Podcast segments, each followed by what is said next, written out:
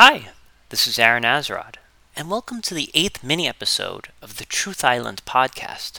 At first hearing the word technology, many people associate a number of good things.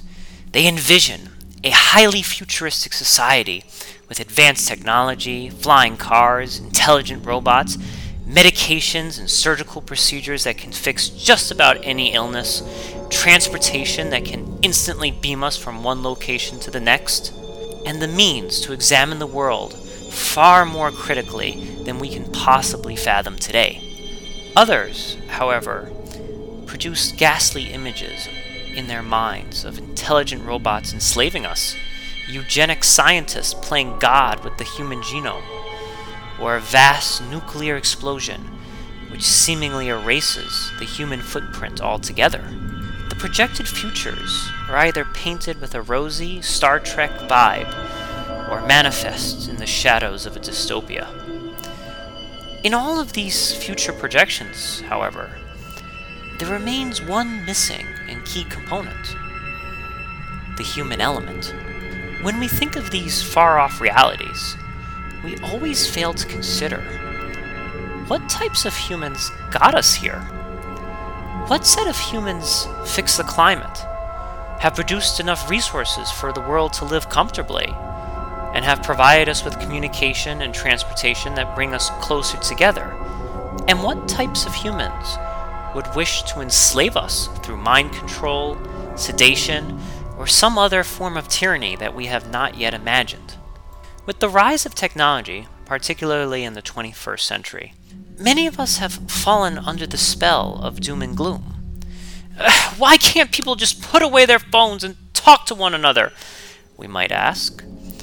Yet the problem is often that we blame the instrument and not the user of said instrument.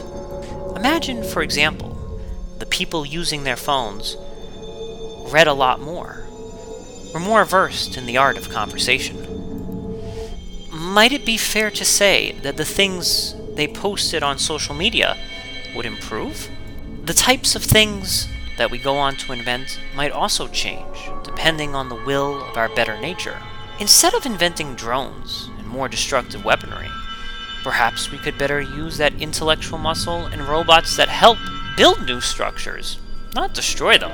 Technology is much like a dog on a leash.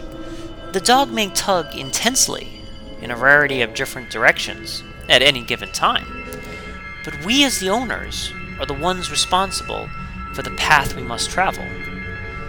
Our technology may take us down the pathway of war, conquest, and annihilation, or it may serve us in peace, knowledge, and the creation of abundance.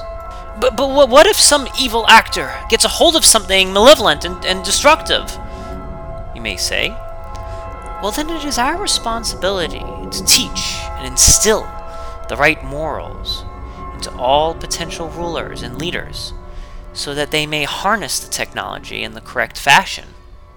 And for those who are incorrigible, we must do everything in our power to prevent said people from rising and utilizing the fruits of our destruction. Remember, if we as a society destroy ourselves, it is not the fault of bad technology or some crazy lone actor. It will have been our responsibility for creating the need to destroy. So the next time you pick up your phone, please make sure you are using it for good.